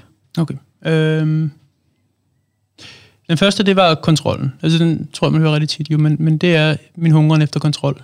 Øh, min hunger efter at gøre noget rigtigt, øh, som jeg jo så fik en forståelse af, at jeg gjorde, fordi jeg i starten netop lærte at styre mig, og jeg lærte øh, at blive bedre menneske, jeg tabte mig ved komplimenter, øh, som man jo desværre får øh, af den grund. Øh, Men hvad, hvad lå bag behovet for kontrol? Et liv uden. Et liv med absolut ingen kontrol. Og jeg tror, altså først gang man mærker den her øh, fornemmelse af, at man kan finde ud af et eller andet, der tror jeg, at det for min eget velkommen i hvert fald, var rigtig let at falde i den gryde af, af, af ros og, øhm, og good feelings fordi at jeg kunne finde ud af noget. Og det kunne sikkert have været alt muligt det kunne, også. Altså, jeg, jeg plejer, det, man lige falder over, ja. hvis du så havde, øh, du ved, var begyndt at spille skak, ja. og var blevet pissegod til skak, og alle havde været sådan, nej, hvor er du god til skak. Det er virkelig, du har virkelig noget med mørene. Ja. Så var det det, der var blevet din besættelse. Præcis. Og jo, og så ellers så var det blevet druk. Jeg altså, jeg er nærmest ikke i tvivl om, at hvis jeg ikke var faldet over træningen og maden, jamen, så var det blevet alkohol, jeg havde tid til. Og det var ikke, fordi der var nogen, der ville sige, at jeg gjorde noget godt, øh, men det var, fordi det ville være skide sjovt øh, at bare leve sit liv i den her kasse øl, øh, fordi mm. det var sjovt i weekenden, og jeg tror, der er rigtig mange, jeg tror, der er mange, der falder i på den bekostning af, at, at det jo er så sjovt i weekenden, mm. og det bliver så stille i hverdagen. Øh, og i dag har jeg måske erstattet den følelse lidt med musikken og lyden og podcasten og alt det, der hele tiden skal i ørerne. Øh, og jeg tror, jeg på en eller anden måde har ligesom er kommet frem til den erkendelse af, at jeg måske lever ikke bedst, men, men mest ved at have en afhængighed mm. øhm, af et eller andet. Og så må jeg finde det, der er mindst skadeligt for mig. Altså lige nu er der arbejde. Jeg kan ikke, jeg kan ikke, øh, jeg kan ikke rigtig... Øh, altså arbejde, det er det, jeg har nu, mm. på mange måder. Øhm, det er meget mit liv lige nu. Øh, og så prøver jeg så at lade være med at lade det hvad kan man sige, kontrollere mig i sådan en grad, at jeg ikke kan finde ud af at gøre noget andet, ligesom jeg gjorde med træning, hvor jeg ikke kunne se hverken venner eller familie. Så jeg ligesom nægter mig selv at sige nej til, en, til noget socialt, hvis jeg bliver inviteret til et eller andet, øh, på bekostning af, at jeg skal arbejde. Øh, fordi at, det er din måde at prøve at sørge for, at det går for vidt. Det er, bare, altså, det er nok sådan en guideline, jeg har, øh, mm. fra de erfaringer, nu har skabt mig. Og det ligesom var meget det, som der ødelagde mit liv. Det var, at den her træning ikke tillod mig at gøre andet. Mm. Øhm, og, og det er så den, det pejlemærke, ligesom har i dag, og, og, og, øh, og bevæge mig i. Så det var måske også det, Kina gjorde for dig? Det lærte mig nu, Du skal spise alt, ja. hvad du får tilbudt? Helt klart. Okay. Der havde jeg, der havde jeg jo ikke nogen frie tøjler til at gøre, mm. hvad jeg havde lyst til. Øhm, altså selvfølgelig var der min, min, øh, min, min dage væk fra, men, men der, det brugte jeg jo igen. Altså hele baggrunden for min Kina-tur, det var, at jeg skulle ned og finde leverandører til mit firma, øhm, og så havde jeg så fået den her gyldne mulighed for at, øhm, for at få, for få mig en lejlighed og et arbejde ved siden af, og få mig løn og sådan noget, imens jeg var der. Øhm, og, og, og det var svinsk helvede til, at jeg tog mod det, fordi det ikke var min hensigt at skulle passe det, men, øh, men, men det var det sted, jeg var i mit liv på det andet tidspunkt. Jeg skulle finde et eller andet, der kunne erstatte min træng til træning og mad, og det blev i mit vedkommende iværksætteri, og der tog man tid i stedet for. Og på samme måde, som jeg blev et svin, øhm, som piseforstyrret, øhm, på rigtig mange måder, jamen, så blev det nok også lidt efterfølgende da jeg skulle finde noget, der kunne erstatte det. Så nu, nu forsøger du ligesom at prøve at lave nogle regler for dig selv, for at, at arbejde ikke må koste dig ja. for meget. Det må ikke blive en afhængighed, det må ikke... Eller i hvert fald ikke for slemt. Ikke noget, som der påvirker. Altså igen det her med, hvem har kontrollen. Jeg mener selv, jeg har kontrol over mit arbejde, øhm, og, og det, jeg laver til hverdag. Øhm, men lige så snart, at det en eller anden dag hvis det gør det. Det kunne det meget vel gøre. Tage over, og jeg pludselig ikke selv kan administrere min tid og bestemme, hvad jeg, skal, hvad, hvad jeg, hvad jeg vil bruge min tid på. Øhm, fordi jeg ved, som, altså, når jeg har den her webshop, altså en ting er at sende nogle ordre ud. Det skal nok få gjort. Øhm, og de skal gerne ud inden for 24 timer. Men alt andet kan jeg ligesom udskyde dagen efter, hvis det er, jeg bliver inviteret til et eller andet. Mm-hmm. Øhm, og det var, jo, det var det, jeg ikke kunne finde frem til med min træning og mad. Jeg kunne, ikke, jeg kunne aldrig nogensinde indse det her med, at jeg kan jo bare gøre det i morgen. For jeg havde ikke sådan en rigtig day over, for jeg havde min cheat day, men det var ligesom, at det var det mest planlagt, jeg havde på min uge. Det var den mest forstyrrende dag på ugen. Så, så jeg havde ikke et eller andet, jeg kunne erstatte. Jeg, jeg havde ikke noget, jeg kunne udskyde til i morgen, fordi det var altså, simpelthen et fuldtidsliv for mig. Mm. Døgnets 24 timer skulle, skulle fungere med, med min mad og min træning og alt, der kom i vejen, for det kunne jeg ikke øh, tage mig af. Du havde vel heller ikke, altså, du havde vel heller ikke indsigten, eller sådan Altså, du havde bare rigtig meget lyst til ja, ja, præcis. at træne hele tiden. Ja. Og, og det er jo igen det, man har fået altså, i dag på baggrund. Øh, en masse ja, selvindsigt og en masse forståelse. Øh, mm. Jeg har altid været ekstremt sur på min far, fordi jeg ikke forstod, hvad det var, han lavede, øh, som inde i hans hoved. Øh, ikke, med, ikke nødvendigvis med alkohol, men, men, men det menneske, han blev bagefter, øh, når han lagde det på hylden med hans OCD og hans øh, retningslinjer, det var også alt det her med, at han skulle gøre det på klokkeslættet og bla bla. Han har også en masse rutiner i sit liv, øh, som jeg aldrig kunne forstå. Jeg kunne aldrig forstå, hvorfor han altid kom for sent. Jeg kunne aldrig forstå, hvorfor han var, som han var. Mm. Øhm, og her efterfølgende har jeg jo så igen fået et meget tættere forhold, fordi jeg forstår, hvad, ja. han, hvad han laver. Øhm, jeg kan spejle mig i ham, jeg kan matche mig i hans gøren og laden. Jeg ved også, øhm, altså hvis jeg ser tilbage på min tid som syg, jamen, så var der jo også, så kom jeg også altid for sent, fordi der var ting, jeg skulle klare først, øhm, og jeg skulle lige have, ja, jeg så kom for sent, jeg havde ikke noget at lave, så, jeg, så det var ikke på den måde, men, øhm, men, men hvis jeg blev, altså hvis jeg skulle eller andet, så prøvede jeg også at udskyde det så meget som muligt, fordi jeg ikke synes, det var rart at være i, øhm, hvis det ikke øh, bare var med mig selv eller et træningscenter. Øhm, og jeg tænker, det er meget det samme, han sidder i, og han har bare aldrig nogensinde rigtig kommet videre, udover en alkohol på hylden, men så har han erstattet det med smøg og kaffe, og så er det lige så vigtigt for ham. Mm. Øhm, men, men i dag forstår jeg, hvorfor han gør, som han gør. Og det er, en, altså, det er selvfølgelig en kæmpe hjælp for mig selv.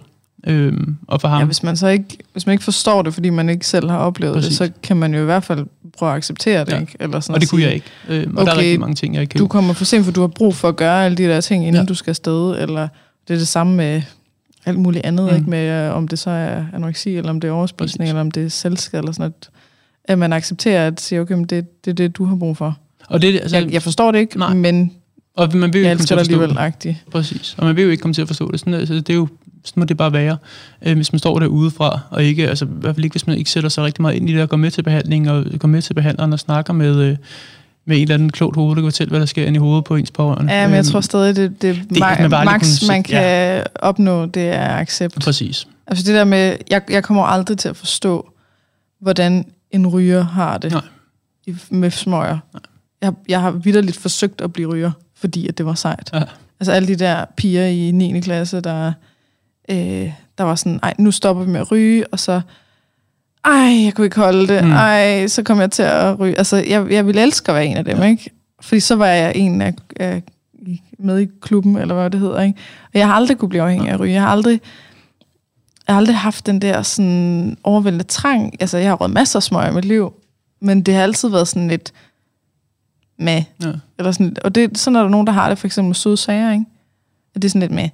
Jamen, jeg har det præcis. Jeg har også røget siden slutningen af 7. klasse. Øhm, men er heller aldrig nogensinde blevet afhængig. Jeg, I dag ryger jeg også, når jeg ser mennesker. Øhm, jeg bruger det som noget hyggeligt, men, mm. men det værste, jeg ved, det er at tage en smøg frem, når jeg bare... Altså, jeg kunne aldrig finde på at tage en smøg, når, når jeg bare sidder derhjemme. Nej, det gør jeg ikke. Der sidder, jeg har ikke lyst til smøger, altså jeg synes, det er utiltalende øhm, mm. at sidde derhjemme i sin sofa, og lige pludselig tænke, at "Nå, nu må jeg nok hellere gå ned for en smøg. Den kan jeg slet ikke sætte mig ind i. Nej. Øhm, jeg kan sagtens forstå folk, der har det på den måde. Øhm, Men hvis man heller aldrig har oplevet, Jamen, hvad nej, træning kan give en, så præcis. kan man heller ikke forstå, hvor, hvorfor er det, du så gerne vil op klokken kvart i bræk Og så for tror jeg, at træne. Ikke? Nej, og så tror jeg da også, det er meget lettere øh, det samme smøg, hvis man kommer udefra og ser ind til det. Det må også være umuligt for folk udefra at forstå, hvorfor helvede gider du ned og stå og løfte vægte i et center med svedige Præcis. mænd, og der lugter, og der er varmt, og der er klamt, og hvad ved du dernede? Mm. Det er jo ikke til at sætte For dig var i. det heaven. Præcis. Ja. On earth. ja, så mangler vi lige det andet spørgsmål. Ja. Hvad, hvad gjorde du for hjælp? Jamen, som sagt var det jo altså noget med, at, øh, at Der var, der var de her der, fyre, var- der var lige to på fyre, der kom store fyre. Ja. Og så var det selvfølgelig familien. Selvfølgelig var det de nærmeste, som der begyndte at, at, at prikke til mig. Øhm, første gang kom jeg så op til en læge, der ikke forstod det. Øhm, hvilket var en kæmpe fejl, for jeg gik derop alene. Der kunne min spiseforstyrrelse sidde og sige, hvad den havde lyst til, og det var ikke mig, der snakkede. Mm. Øhm, anden gang kommer man så på hospitalet med de her fedtmåler, øhm, og får stukket spørgeskema i hånden, hvor jeg jo kan sidde og svare i, i, i hans øh, lægens øjne, kan jeg jo sidde og svare forkert på det alt sammen. Øhm, fordi jeg sidder jo bare, jeg afslutter mig selv nu ved at være ærlig, øhm, og jeg sidder jo bare, jamen, hvor meget fylder maden? Jamen 10. Hvor meget øh, fylder en træning? 10.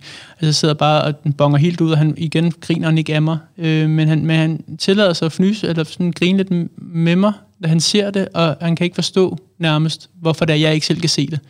Øhm, og, og, og da jeg først havde fået altså lægens ord på, på samme måde, som da jeg fik lægens ord på, at jeg var sund og rask, jamen, så da jeg fik lægens ord på, at der er nok noget galt, jamen, så var det hurtigt i gang, at jeg kom ned til en psykiater i, i min hjemby, der ligesom skulle øhm, spore mig ind på, hvad jeg skulle gøre herfra, og jeg kom ind på Frederiksberg Center og hele den mølle.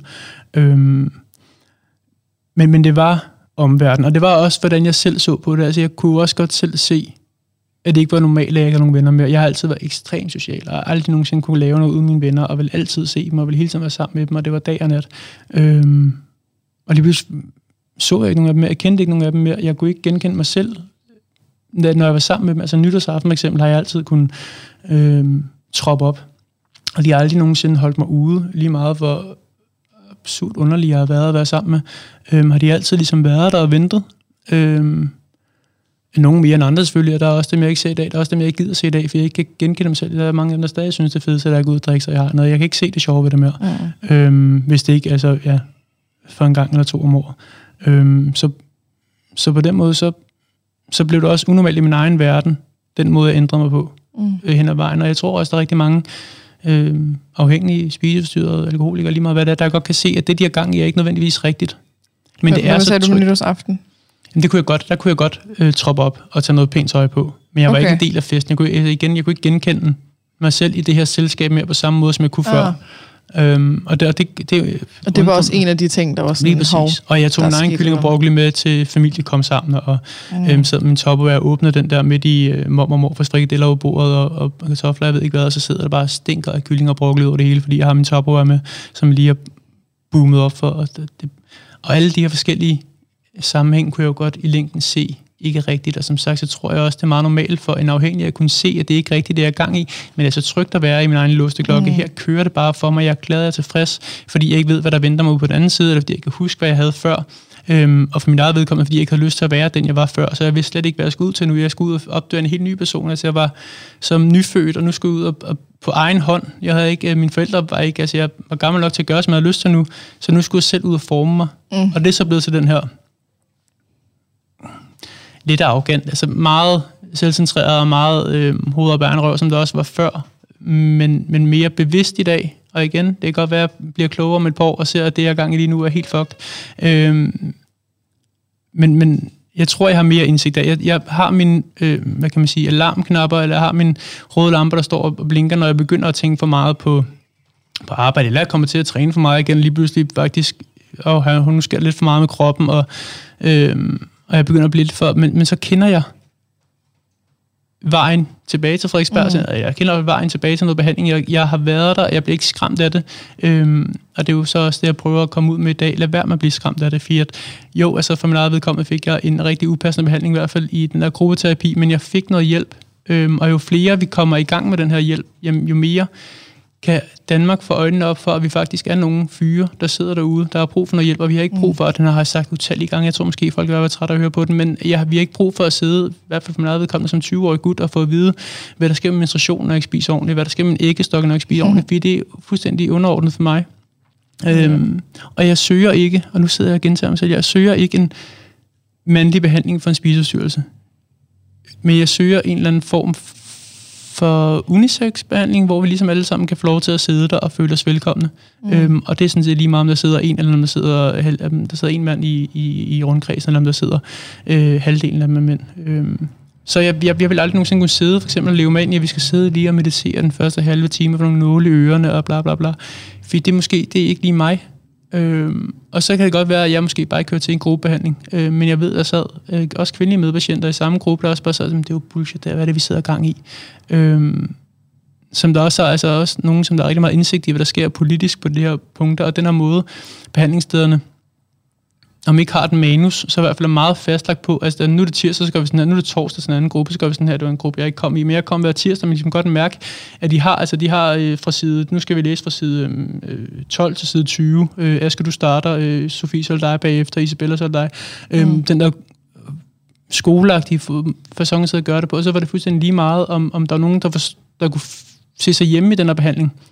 Behandlerne har bare fået besked på højere oppefra for nogen, der ikke ved, hvad det går ud på. Det er sådan, de skal gøre. Mm. Øhm, og så er det sådan, øh, det må fungere. Øhm, og det gør det så ikke for særlig mange, og hvert slet ikke for mig. Øhm, så har du fået noget andet behandling, der fungerede? Ja, men så havde jeg jo min, behandler, altså min egen behandler ved siden af, som der også var en del af gruppen, men så kunne vi også sidde under fire øjne, øhm, og dykke, for det første dykke ned i, hvad ortoreksi er, frem for at dykke ned i, hvad anoreksi er, og måske lægge det her lidt på hylden med madskrækken, øhm, fordi en del af behandlingen var også, at vi skulle komme ind hver gang efter frokost, og så skulle vi lige sidde og føle efter et øjeblik, og lige følge efter med maven. Og hvordan har vi nu, hvor vi at spise, hvad vi skulle spise? Og der var jo også mange af dem, der kunne sidde og bryde sammen, fordi det havde været så hårdt at være ude at spise. Og det var forfærdeligt. Men igen kunne jeg bare sidde som, jeg har det fint. Jeg var sulten, jeg skulle ud og have noget mad. Øhm, og sidde og føle mig overlegen på en eller anden måde. Og jeg var jo ikke mere rask end dem. Jeg havde bare mine egne problemer, som jeg ikke blev mødt. Det er også en anden diagnose, kan man sige. Jo, lige præcis. Eller, det, ja, det er jo ikke en diagnose. Men... Nej, men, men lad os håbe på, at det bliver det. Øhm, men, men ja, man sidder der, og så hjælp fantastisk, at jeg så kunne sidde og snakke med min behandler, og hun kunne dykke ned i, øhm, Sara, hvad det var, min sygdom gik ud på, hvad det var, der skete med mig, men man kunne også godt mærke på dem, at de, ikke, de var ikke vant til de her mænd, der kom derind, og de kunne heller ikke sidde, lige meget om de alle som så havde deres egne erfaringer med spiseforstyrrelse, kunne de jo heller ikke sidde sådan rigtigt og komme ind i hovedet på mig, hvad det var, der skete. De kunne ikke rigtig forstå, hvad det var, der skete. Øhm, så ofte blev det de her øh, formularagtige øh, spørgsmål, mm. som lige skal kunne have læst op for en anden bog. Ja. Øhm. Men flere mænd, der, der står frem, ja, jo mere hjælp. kan det blive et, øh, et behandlingstilbud. Ja. Og så det er sådan tænker jeg sådan en som otroxi måske kunne være vejen frem. Øhm, fordi, og det skal heller ikke være nogen hemmelighed, jeg har nok også følt mig mere øh, hjemme i otroxi og mere sikker i otroxi end anoreksi, fordi jeg også idiot, som jeg var, sad med tanken om, at øh, anoreksi er en pigesygdom, mm. øhm, da jeg begyndte der som en 19-20 år. Hvilket jo heller ikke passer. Der er sikkert svært. masser af drenge, der har anoreksi. Det kunne jeg jo også, jeg sad jo også på alle de her bodybuilder-forer. Men der kunne sagtens være flere mænd, der havde ortoreksi end kvinder. Ortoreksi, det kunne jeg sagtens forestille den kom, Der var den her undersøgelse med, at vi sidder små 90.000 hjemme øh, potentielt med den her sygdom, og det var mere sådan, det var 50-50. Det tror jeg lavede sig sat. Men ja. Ja, helt klart. Men det var, altså, jeg, Og det var 50-50 Ja. med køn. Ja. Jeg kender jo også flere, som der har autoreksi, og de er jo heller ikke blevet spurgt. Jeg er heller ikke blevet spurgt. Så, så, så er det selvfølgelig, som du siger, der sidder selvfølgelig mange flere derude og har det. Og det er jo altid et estimat, det er jo ikke, Ja. man har spurgt alle Nej, nej.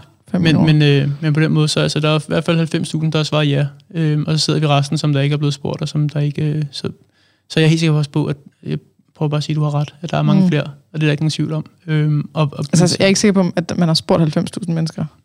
jeg ved ikke, hvordan Er du sikker på det? Overhovedet ikke. Altså, det, er jo, det er jo sådan noget med, at man ofte laver noget repræsentativt, det det? og så regner man, så ganger Det man op lige og sådan det. noget. Men det er fint. Ja. Nej, jeg kan ikke finde noget klip. nej, nej, med det. Men, vi skal øh, også til slut, så, Ja, så ja. Men ja, jo, jo flere, der snakker højt om det, og man kan sige, bare det, at der er et estimat, der hedder 90.000 mennesker, har det er det, svært. skræmmende. Specielt, når vi ikke har noget... så burde man jo næsten ja. have. Specielt når vi ikke har en noget behandling, hvor vi behandling, bliver ja. imod.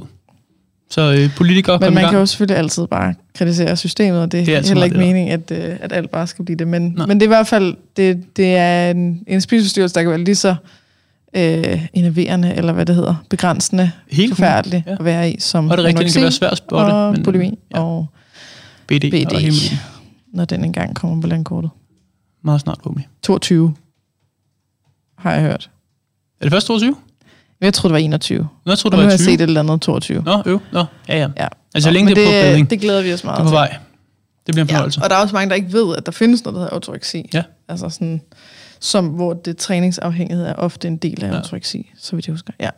Yes, så fedt, at, øh, at du snakker højt om det. Fedt, at øh, du har skrevet en bog om det. Tak. Så det er jo også en sådan lidt mere anonym måde, man kan læse. Altså, du, man behøver ikke at møde op Nej. et sted. Man kan rent faktisk læse din bog, Og hvis så det er man for... kan genkende noget, Præcis. som Og det er der jo igen, som vi snakker om tidligere, nok mange, der kan, uden de sidder og syge. Øhm, og jeg måske har jeg ikke valgt den bedste titel med at kalde den øh, selvbedrag og spiseforstyrrelse for mænd, fordi det måske ville være svært for en mand at gå ned og efterspørge i bog og D, men så skriv til mig. Ja. Og så skal jeg nok få noget afsted, hvis der er nogen, der sidder i den. Eller tage den som lydbog, eller som e-bog, eller hvad det hedder. Øhm, Er den også på lydbog? ikke på lydbog, e-bog. Nej, e-bog. Ja. ja. Så man kan købe den på e-bog, så Yes. har man den. Så behøver man ikke engang at få den med posten. Eller gå ind på e-regionen, der er den gratis. Så lige ikke- reklamerer Nej, for ja, at finde ikke den nogen- gratis. Der er simpelthen ikke nogen øh, mulighed, eller nogen begrænsninger for at få den læst, hvis der er nogen, der sidder derude og føler, at det kunne være nødvendigt Ja. Så selvbedrag er spiseforstyrrelser for, for, for mænd. mænd. Yes. Spørgsmålstegn. Ja, Asger Brødgaard. Tak fordi at du kom. Tusind tak, for at I må komme. Tak fordi at du lyttede med så langt. Som sagt, så hvis du har lyst til at støtte den her podcast, så gå ind på tier.dk, det er titaler.dk, og søg på Perfekt Uperfekt. Der skal du registrere dine betalingsoplysninger en gang, og så kan du vælge for eksempel at give en tier per episode, der udkommer i fremtiden. Der er også et link i beskrivelsen, hvis det er nemmere. Og hvis du gerne vil vide mere om mine foredrag og online foredrag og kognitiv kostvejledning osv., så gå ind på katrinegissiker.dk. Igen, tak fordi du lytter med.